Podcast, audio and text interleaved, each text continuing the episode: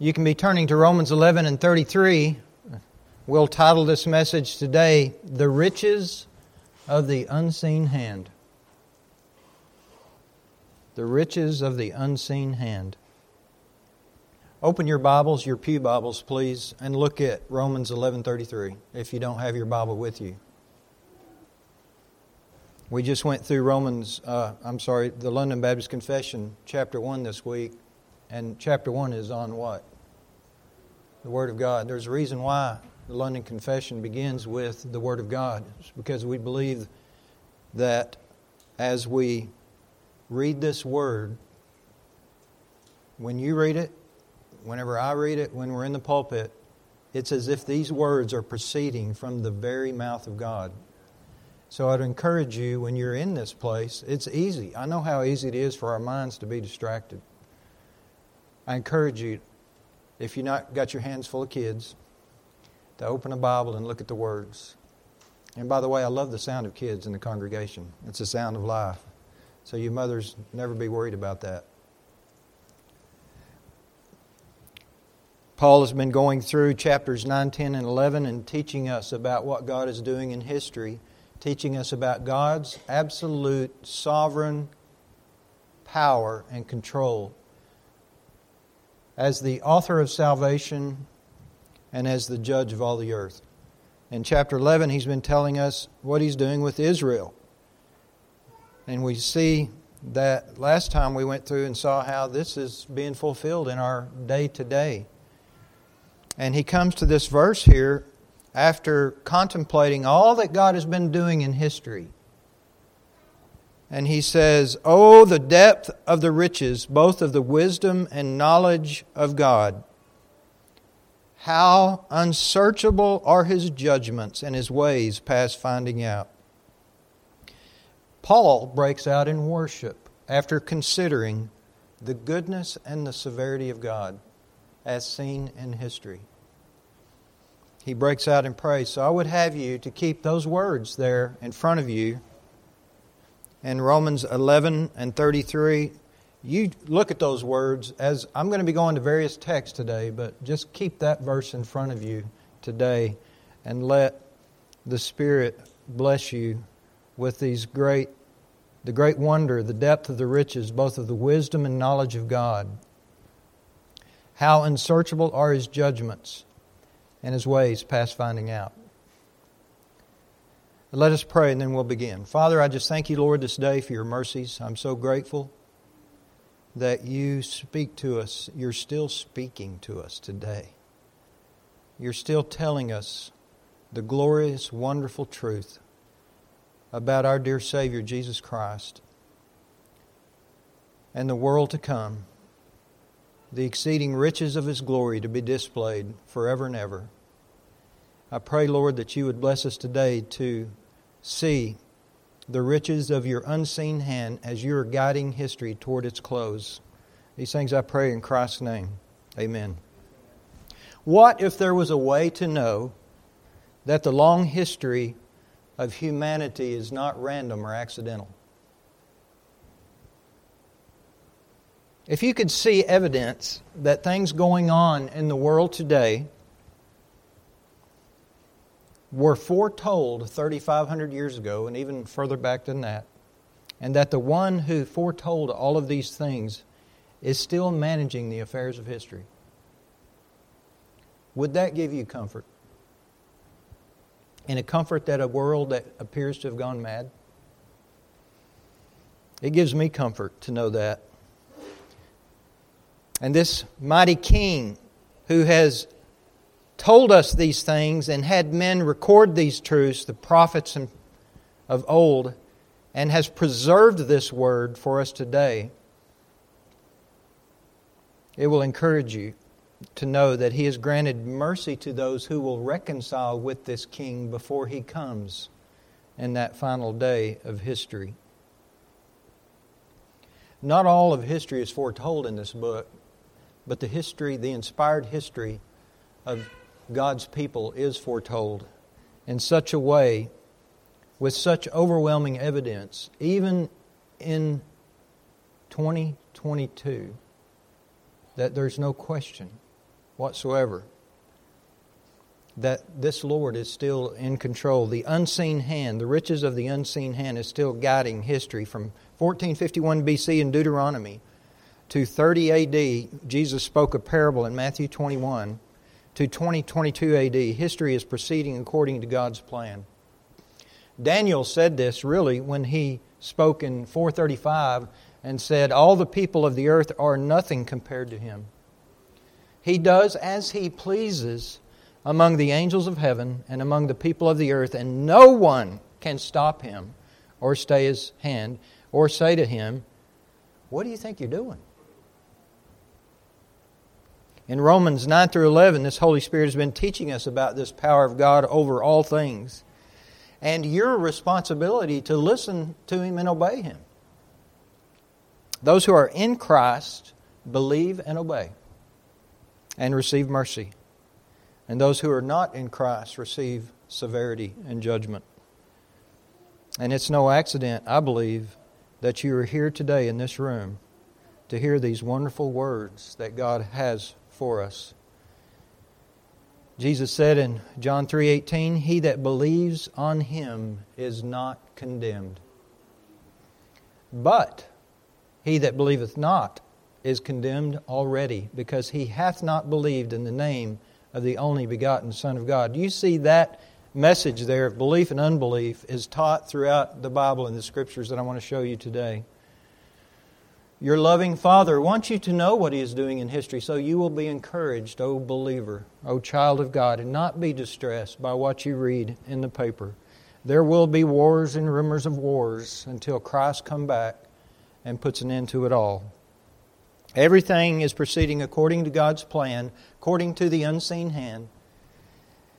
And that is what causes Paul to marvel in Romans 11:33 and say, "Oh the depth of the riches, both of the wisdom and knowledge of God. How unsearchable are his judgments and his ways past finding out. God is ruling and reigning over a trillion human decisions that will take place today to bring forth his plan and his end. I spoke to you last time and I told you that your time is now, Gentiles. The door of the Gentiles was open in 70 AD. It was closed to the Jews, mostly. And it has been open now for 2,000 years. The gospel has gone forth to the Gentiles, and it's been a great success. And the greatest scholarship in the world related to the Christian religion has come from Gentiles. And we're so grateful that we live at this time and we have access to all of those treasures of what God has been teaching people throughout thousands of years of history. And it's also a greater responsibility for us who live now that we have access to such treasures that Jesus has taught his servants through the day, through the days, and that we have access through books and now tapes and audio tapes and online that we can hear about our glorious Savior. That's a great mercy for us, isn't it? But there's going to come a day when that door may be closed again to Gentile nations. We know that in Isaiah 60 it says this For the nation and kingdom that will not serve thee shall perish. We've had a plea in prayer this morning that God would have mercy on the United States and that He would turn it again towards Him. If not, this nation will be utterly wasted as multitudes of nations throughout history have been because they would not serve him. Israel was the chosen nation, the chosen people, who throughout history has been blessed by God. How were they blessed? Well, Paul told us in Romans 3. If y'all remember a few years ago, we were in Romans 3. And uh, he said, What's the advantage of being a Jew then? And he says, Or what profit is there of circumcision? Which it means to say, What profit is there of religion? And he says, much everywhere, chiefly because unto them were committed the oracles of God, which is to say, the Word of God. A direct communication from heaven to humanity. What is under the most attack in the world today? That should give people evidence above all things that this Word is true. is that it's under attack. In the science community, in the community of psychology, in the community of philosophy, in the highest places of leadership in this country, this word is under attack. And we have this direct communication from God, the oracles of God, and, and God's people were blessed with that back in history. And, and today, what I'd like you to see as I go through this, and once again, I always tell y'all, you know, this made sense to me this week. I hope it makes sense to you today. I think that it will. I want you to see that the current state of Jews today was foretold in Deuteronomy 3,500 years ago, in 1451 AD, about. And then if you jump forward to 29 AD, like 1500 years, you see that Jesus Christ taught the same thing that Paul's teaching in Romans 11.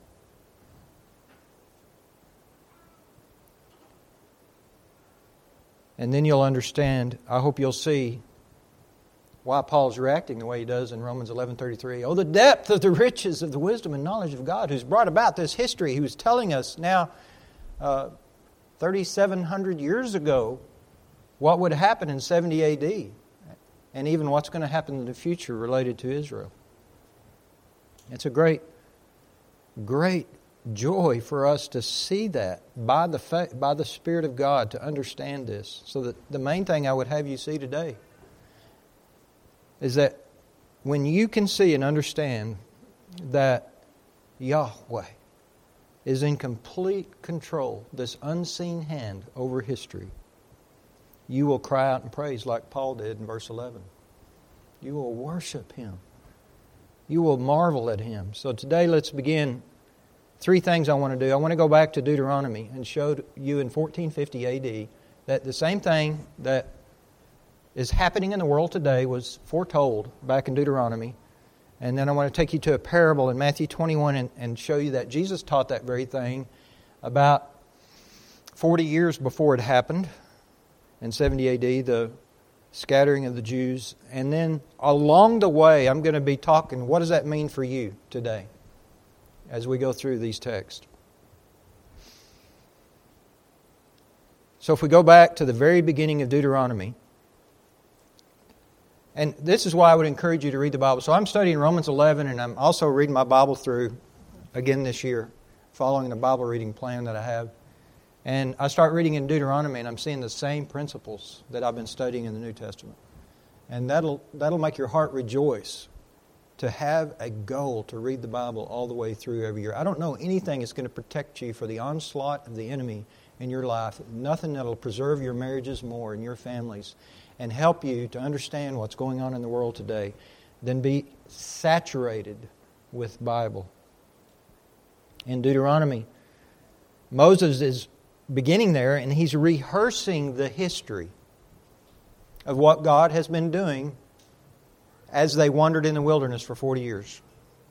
In Deuteronomy 1 8, he said, Behold, I have set the land before you. Go in and possess the land which the Lord sware unto your fathers Abraham, Isaac, and Jacob to give unto them and to their seed after them. He states the promise I have set the land before you.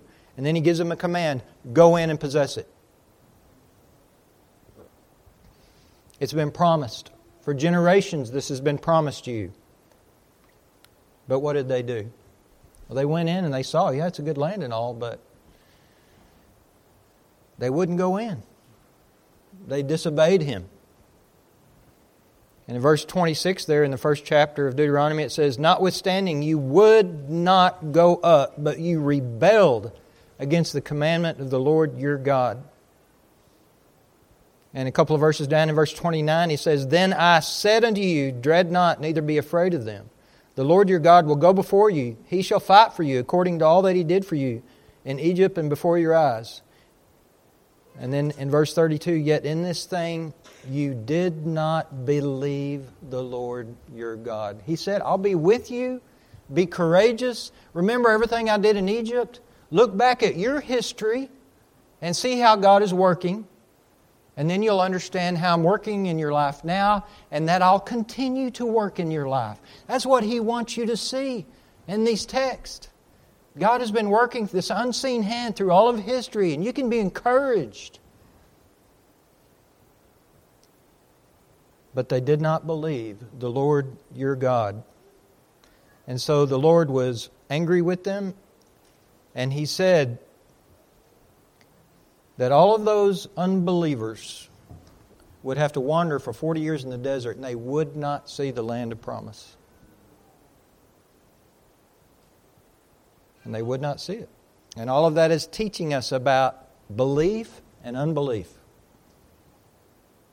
And so, in Deuteronomy 4, a couple of chapters later, in 425 and 27, we have this prophecy that was prophesied on Israel 1,500 years before the coming of Christ.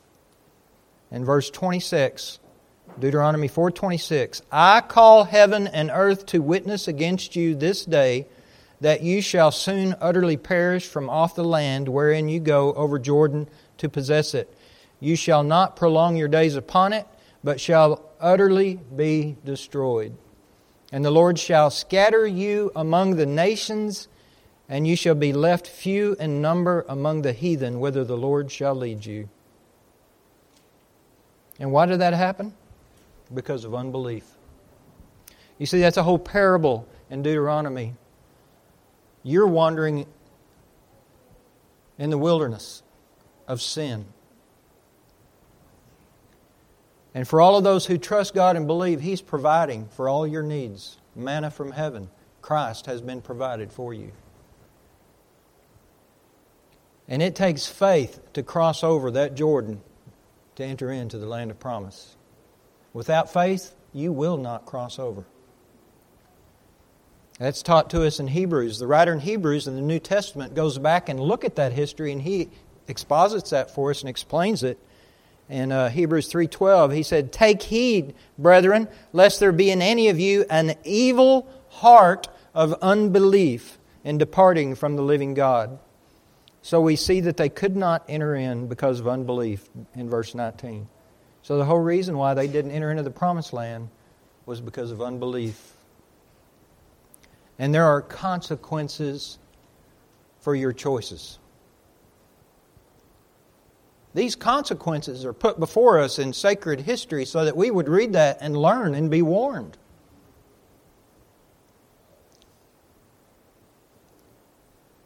Faith is essential to entering into the promised land. And the Father wants you to know what He's doing in history. He wants you to see the goodness and the severity of consequences. Belief and faith leads to choosing and going in a different way than you did before. And all of those consequences of the unbelief, the ten times they complained and murmured, eventually would lead to them murdering prophets and killing God sent messengers and them being destroyed in 70 AD and scattered throughout the globe, just like that text in Deuteronomy says. So, your loving Father wants you to know what He's doing in history. He's recorded this for you in Deuteronomy so that you might understand that what has happened in the world today was foretold a long time ago. Doesn't that give you encouragement to know that? You know, I, I, I can't help but remember the first time that there was a TV show put on about Nostradamus. I don't know if y'all ever heard about Nostradamus. And there was this whole thing about all these prophecies of Nostradamus and how they've come true, and big TV show and everything made about it. But you know, he was wrong more than he was right, which according to the Bible would have, would have been called a false prophet and would have been stoned in the Old Testament. Isn't it amazing how the world will get excited about somebody like Nostradamus, but not get excited about a book that has perfectly foretold the events of history related to Israel? So let's flash forward to 30 AD. 1500 years later, Jesus Christ, the Messiah, has come according to promise. And Jesus is teaching the same thing about belief and unbelief. about God sending you precious promises of hope and salvation, and of many that rejected it. Some of the saddest text that you read in the New Testament is where it says, And some believed, and some believed not, even while he was standing right in front of them. So let's turn to Matthew 21 and let's see how Jesus taught this here. 21, 33 through 46, Jesus is teaching a parable here.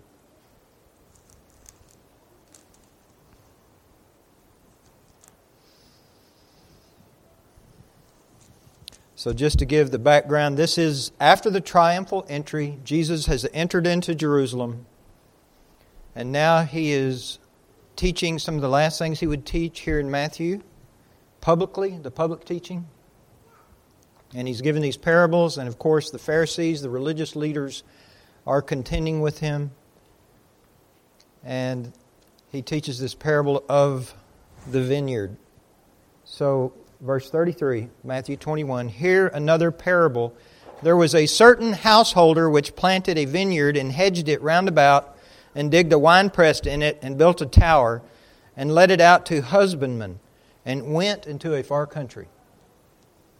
And when the time of the fruit drew near, he sent his servants to the husbandmen, that they might receive the fruits of it. And the husbandman took his servants and beat one and killed another and stoned another. Again, he sent other servants more than the first, and they did unto them the same. But last of all, he sent unto them his son, saying, They will reverence my son. But when the husbandmen saw the son, they said among themselves, This is the heir. Come, let us kill him, and let us seize on his inheritance. And they caught him and cast him out of the vineyard and slew him. When the Lord, therefore, of the vineyard comes, what will he do unto these husbandmen, these farmers, these vine dressers? What will he do? Who's Jesus speaking to here? These men, these Jews. Listen to their answer. They said unto him, He will miserably destroy those wicked men and will let out his vineyard unto other husbandmen, which shall render him the fruits in their seasons. They spoke that on their own head. They spoke that on their own head in this parable here. And again, Jesus is teaching about belief and unbelief. This parable is first recorded in Isaiah 5. So, God, Jesus, has already communicated this to the prophet Isaiah, who recorded this parable in Isaiah 5, and he expands on it a little bit, and he's applying it directly to these religious leaders. Isn't it sad that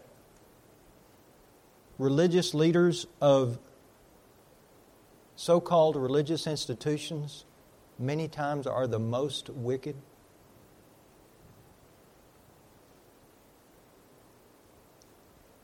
So he says here in verse 33, let's walk through this parable and see what Jesus is teaching us about what was going to happen in a short time there to the Jews and how this applies to them. But more importantly, what do we need to learn from this parable about ourselves? Because you see, that vineyard, he says right there, will be taken away from them and given to others. It was given to you. You are now the vine dressers of this kingdom of God. And we have a responsibility, and, and, let's look at this and see what we need to learn from this parable so that we will be faithful farmers in the kingdom of God. So, God is the householder. He says, Here another parable. There was a certain householder which planted a vineyard and hedged it round about and digged a winepress in it and built a tower and let it out to husbandmen and went into a far country. So God is the householder. The vineyard is said to be the house of Israel, if you look back in Isaiah 5. He has protected it and provided for its fruits. They would often plant cactus around their vineyards to keep out animals and thieves. So everything's been provided for. A wine press has been dug. He's built a tower for protection. And he's let this out to husbandmen. And he goes into a far country. He's given this responsibility of the kingdom of God to Israel, particularly the religious leaders, the leaders of that day.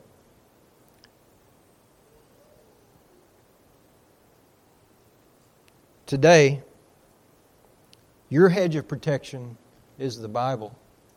And your family, the institution of the family, is your protection. The church is your protection.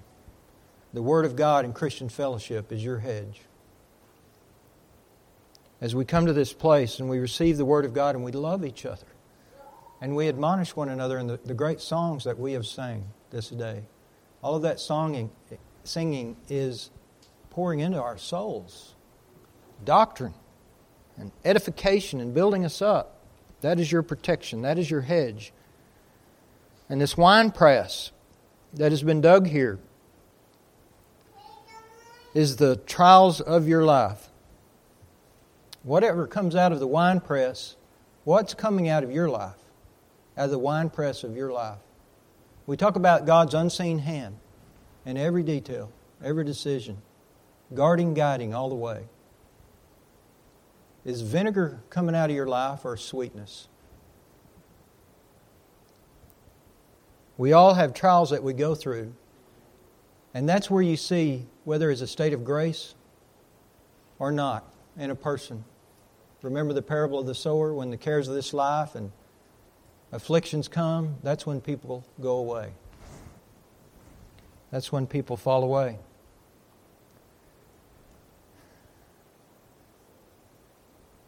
You're all gardeners that are to be tending this vine. You have responsibility in this vine here. Every soul in here is a precious, image bearing creature with an eternal soul for you to pray for, to love, to consider, and how you can help help them. You're all, all gardeners of this vine. It says in verse 34 And when the time of the fruit drew near, he sent his servants to the husbandmen that they might receive the fruits of it. Where there is word given and this truth is preached, there is an expectation of fruit in worship and good works.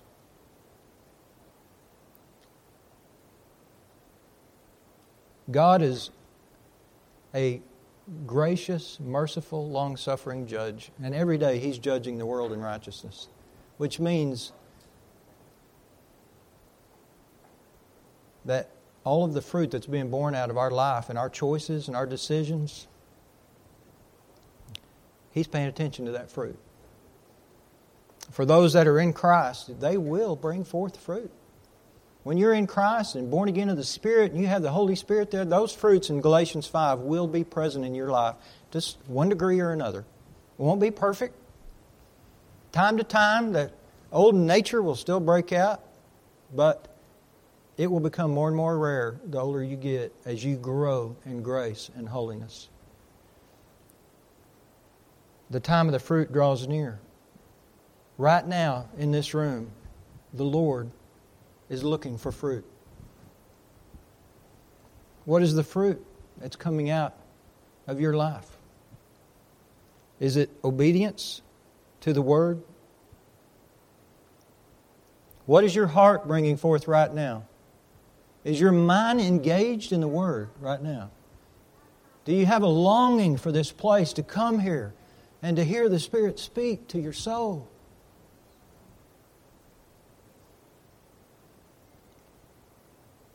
Is your heart burning for love for Christ? Y'all remember the walk to Emmaus after Christ's resurrection? Jesus shows up after his, he has been murdered and after his resurrection, and he's walking with two disciples. And he asked them questions. Remember, kids, your book, Tactics, asking Jesus asked them questions. And at, at the end of that story, he disappears, and they realize who it is. And what did they say? Did not our hearts burn within us when he was speaking?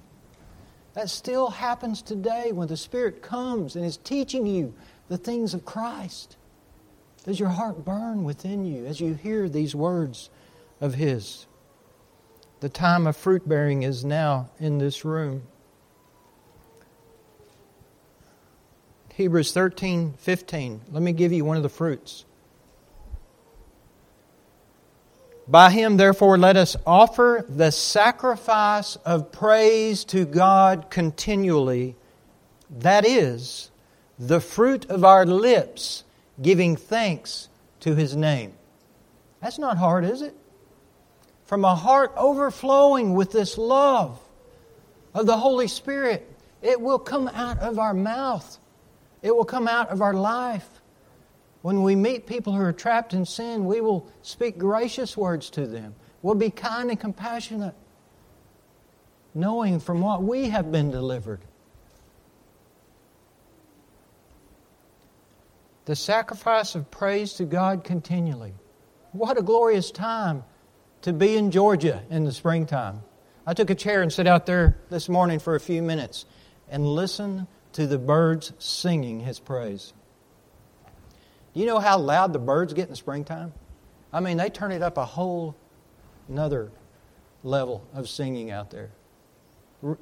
And what are they saying? What is spring preaching to the world?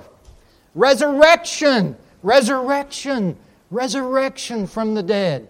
Life is springing forth. That this whole season is teaching us there's going to come a day when the dead in the graves out there are going to rise again. There's going to be, and then there will be an eternal spring. But for now, we're in the wine press. And he's promised and encouraged us, just like he did Israel in Deuteronomy be of good courage, go into the land, fight the giants, you will succeed. But he sends these servants, which are the prophets, to the husbandmen, to the farmers. And in verse 35 it says, And the husband took his servants, beat one, killed another, stoned another. And again he sent his servants more than the first, and they did unto them likewise. You see the long suffering of God? For thousands of years, God has been sending prophets to this planet with a message directly from the realm of heaven saying, I am. I exist.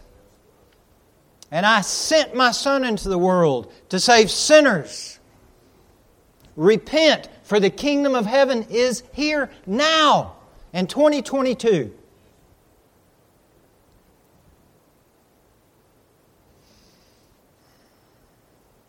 And he sent those prophets, and Israel, his chosen nation, killed them, murdered them.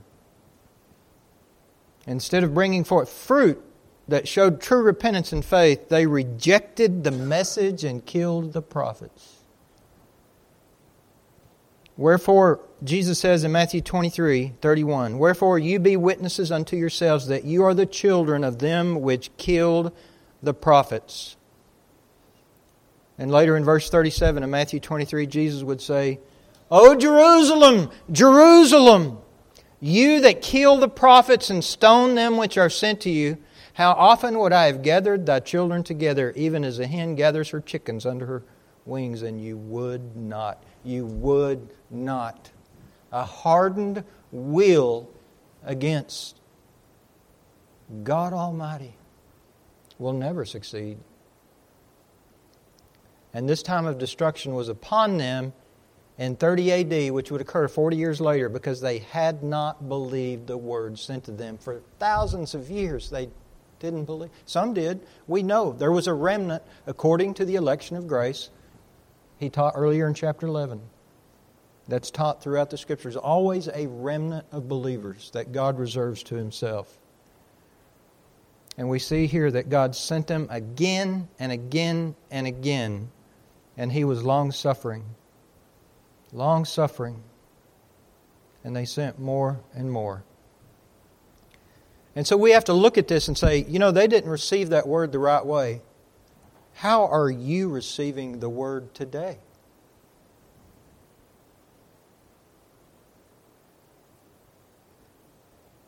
The reason why I was deliberate to say, please open your Bibles and look at the Word, when the Word is being read in this congregation during the message, I think it'll help if you have your Bible open and you're looking at the words. Because if you can use more of your senses than just your ears, you're going to get more out of it. Are we taking every opportunity? It says that Samuel was such a great prophet in the Old Testament that he let none of God's words fall to the ground. Are you like that? I talked about how it's sad to see that some of the most wicked of all are the ones who lead in so called religious institutions. Today, God's Word is under assault. You know who mainly? From churches and organizations that call themselves Christian are denying key parts of God's Word about holiness and purity and sexuality. And, and the madness is that if you follow this Word, you'll be the most happy. You'll be the most fulfilled. You were designed. These are your specifications. This will, is what will fulfill you the most. And the world is screaming a thousand other messages at you every day. What a day we live in when the enemy has such an avenue into your mind and heart. That's why you must be on your guard so that you're not like these farmers and reject the word. So, how are you doing with the word in your life? Again, I just say to you, this word is God breathed, 2 Timothy 3:16 and 17. God breathed means that when you read this word, it's as if God were speaking to you. What will you do with that? What will you do with that? You know, these husbandmen were in there, and over in the Isaiah parable in 5, it said, But they didn't bring forth sweet grapes, they brought forth wild grapes. So there's fruit being born, it's just not the right fruit. To bring forth the right fruit is to be living in repentance and faith in union with Christ. They're sending the word and they're being killed. I looked up on US Open Doors USA this week. In 2021, now these are husbandmen, these are farmers that God has sent out into the world to take this word of truth. In 2021, there were 400 Christians killed a month. Now, that's just the ones they know of. I don't think in North Korea that that dictator over there is sending out a report every day saying, oh, we killed this many Christians this month. Or in Iran, or in the Horn of Africa. You see, that's the reality of first century Christianity, what I just said to you 400 Christians being killed a month. Here, we're just entertained to death. It's kind of bizarre, isn't it? the difference? And yet you've been called to serve here and to fight this battle in this country and this culture.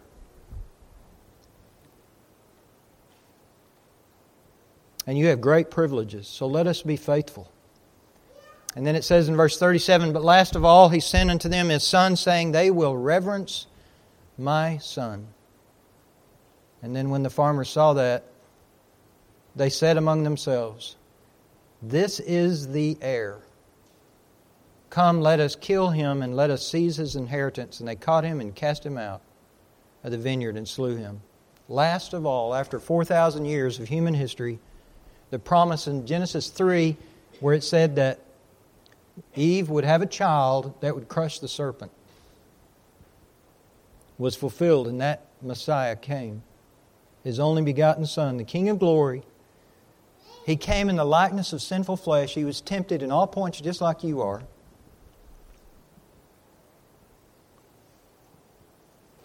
That he might be compassionate and understanding of everything you're going through in your wine press of life. And this word came, and they did not reverence him. there's a couple of things that that stick out to me as I read these two verses here, 37 38. They actually think among themselves that they can kill God. The heir, the Son of God, and that they can take his inheritance. Isn't that madness? Isn't that the same madness that's upon the world today? they think the meek shall inherit the earth. That's already been stated. Can't change that fact, that reality. This also demonstrates what we call the doctrine of total depravity. There is nothing more dark or evil than the human heart that is not enlightened by grace. And the lengths that it will go to to deny the Word, to deny God, it'll do everything it can to kill God so that I can be God. And that nature's in you, believer, still. There is still a part of us that wants to be God that wants the world to revolve around me. And that's why, you know, Christian parents, we have to teach. Well, you see that in your kids coming out. They're born with that. You don't have to teach them that. And we have to teach them and train them and show them. 4,000 years they had been preached to, they had killed the prophets. God sends his son, and they kill him, believing a lie that they could be God and God cast them out. He says the same thing in Luke 19 14. Christ says, But his citizens hated him. His citizens hated him. And sent a message after him saying, We will not have this man to reign over us. We have that seed in us. Will not have this man to reign over us. And yet there's nothing sweeter than to come to the moment of surrender and realize you know, as I've been in control of my life, it hadn't been working out too well. Seems like I kind of make a mess everywhere I go.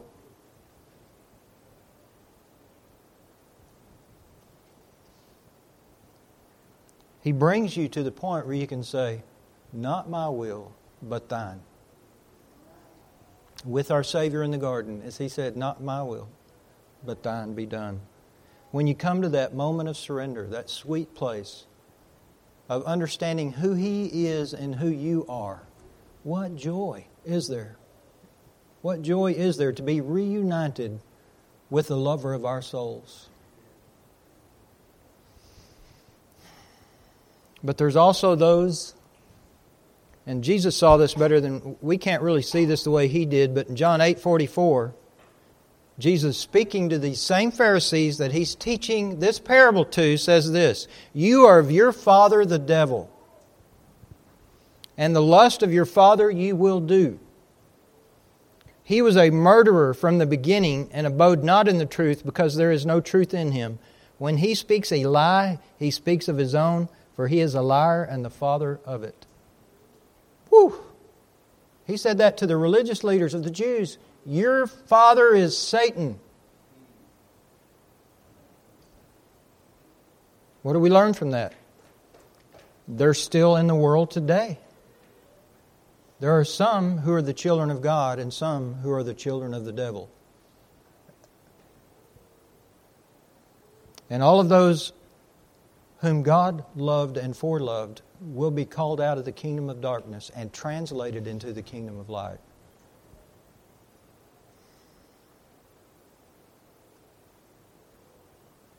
And so we just see what's going on in history from Deuteronomy all the way through the Old Testament to this day in Matthew. That that sin that was unleashed in the world from the very beginning by our first parents continues. It continues. And God is working and He's overruling that for the chief end of all things which is His glory, and that you might see it and savor it forever and ever.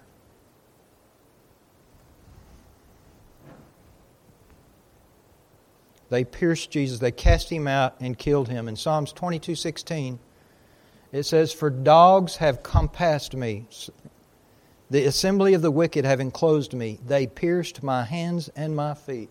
It was foretold in Psalms 22 by David that Jesus Christ would be pierced in his hands and his feet.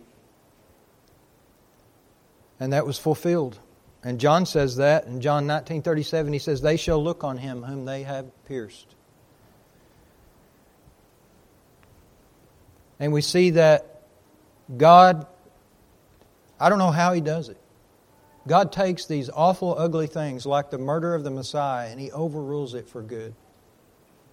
How he does that, I have no idea. I don't know how God can do that. He does it in such a way that he's not the author of sin.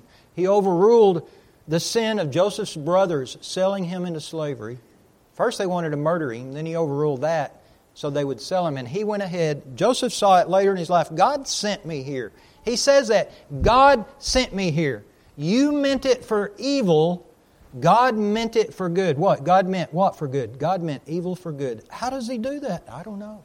But I'm telling you, if you will come to trust in this God of history, in this unseen hand, you will come to understand that evil when it comes forth in sin against you in your life or in the world, you can understand that God will overrule that for your good, believer. This unseen hand. Jesus goes on after he finished this and he puts this question to them and they say he's going to destroy them. Jesus follows up here and says in verse 42, back in Matthew 21 and 42. So Jesus says to them, after they've said, God's going to destroy those farmers and give it to somebody else that will bring forth the fruit. He says, and did you never read in the scriptures? That must have been irritating to those Pharisees who thought they knew the Bible better than anybody. Did you never read the scriptures? The stone which the builders rejected, the same has become the head of the corner. This is the Lord's doing, and it is marvelous in our eyes. Jesus is quoting from Psalms 118 22. Jesus, the Messiah, is saying, I believe that Psalms is inspired Word of God when he quotes from it.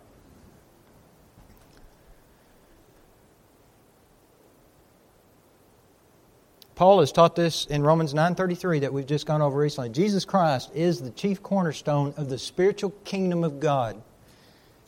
That stone must have been laid in his own blood so that you could be built into a spiritual temple of worshiping believers,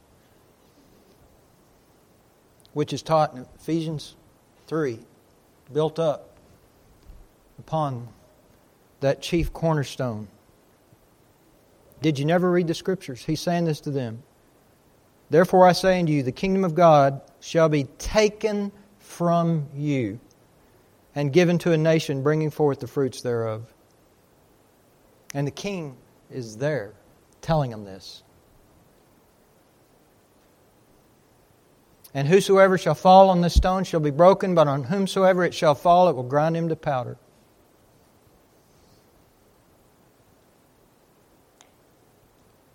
That's a terrifying statement, isn't it? All of those who fall on Christ in complete surrender, trusting Him, shall be broken. But if that stone falls on you, it will grind you to powder. So kiss the Son. Reconcile to Him before He comes. And so they know that he's speaking about them. So from Deuteronomy, 1500 years before Christ, to Christ 2,000 years ago, to today, Paul is teaching in Romans 11 the same thing that has been taught throughout history that there would come a day that God would cut off Israel and scatter them. But it also says, as I showed you last time, He's going to gather them back. Last time I told you that 42% of all Jews now live in Israel, and there's been a mass migration back there. They were reestablished as a state in 47. And as Lee pointed out to me last time, I didn't mention last time, God promised that land, that land to Abraham. And they're back. How do you explain that apart from this being true? There's no nation that that has ever happened in before. This God of eternity, who's so far above us we can't imagine him, says in Isaiah 46 9 and 10 Remember the former things of old, for I am God and there is none else. I am God and there's none like me. Declaring the end from the beginning. And from ancient times, the things that are not yet done, saying, My counsel shall stand, and I will do all my pleasure. And this loving Father has told you again in this room today the same thing. I got it. I've been telling you all along what's happening. And all of this is for the ultimate end of history, which is in Ephesians 2 7 and 8, which we went through that last chapter on meek and lowly. That in the ages to come, he might show the exceeding riches of his grace and his kindness toward us through Christ Jesus. So listen to his promises. Pay attention to his word and what it says about the state of sin and grace in Christ. These riches of grace you can taste now. God is revealing Himself through nature, and the spring is such a wonderful time to go sit out and meditate. Go outside this week, sit outside, meditate on it. You see, God's glory is shining through the creation. And there's a pleasure of sitting there and hearing the birds sing and seeing everything bloom is all a testimony of God preaching, I exist. And then you go to this word, and this gives you the specifics. That is one revelation of God. This is the revelation that's necessary for salvation. Understand that this God is a God of mercy and patience and long suffering, and you can taste that now. All of the world is being told a lie that they can find pleasure in 70 years of life, and then it's just over. Well, it's not. Let me tell you what the Word promises. You can taste pleasure now in Christ. You can get the appetizer. Now, in your current state, in your fallen bodies, you just can't handle all the pleasure God wants you to have. You couldn't take it. But you can drink a little bit of that now through faith and grace and His Word. You can fight this good fight of faith. You can go in and possess the land and persevere in the land of sin. But let me tell you, one day in resurrection and new bodies, you're going to taste from the fountainhead of pleasure. With a body that can take it then and enjoy it.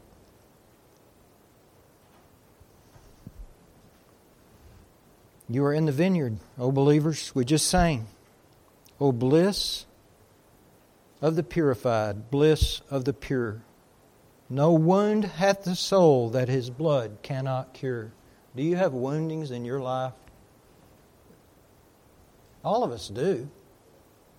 Sin is wounding. Sin is a sore that breaks out from time to time. It must be healed. But there is bliss in being purified by His blood. Whatever the trials you're going through, the weakness of your faith, whatever may be happening, whatever may have happened in the past, in the winepress of your life, let me just tell you, Jesus Christ trode in the winepress of God's wrath for all who repent and believe. He tread in that winepress. And so you can be encouraged.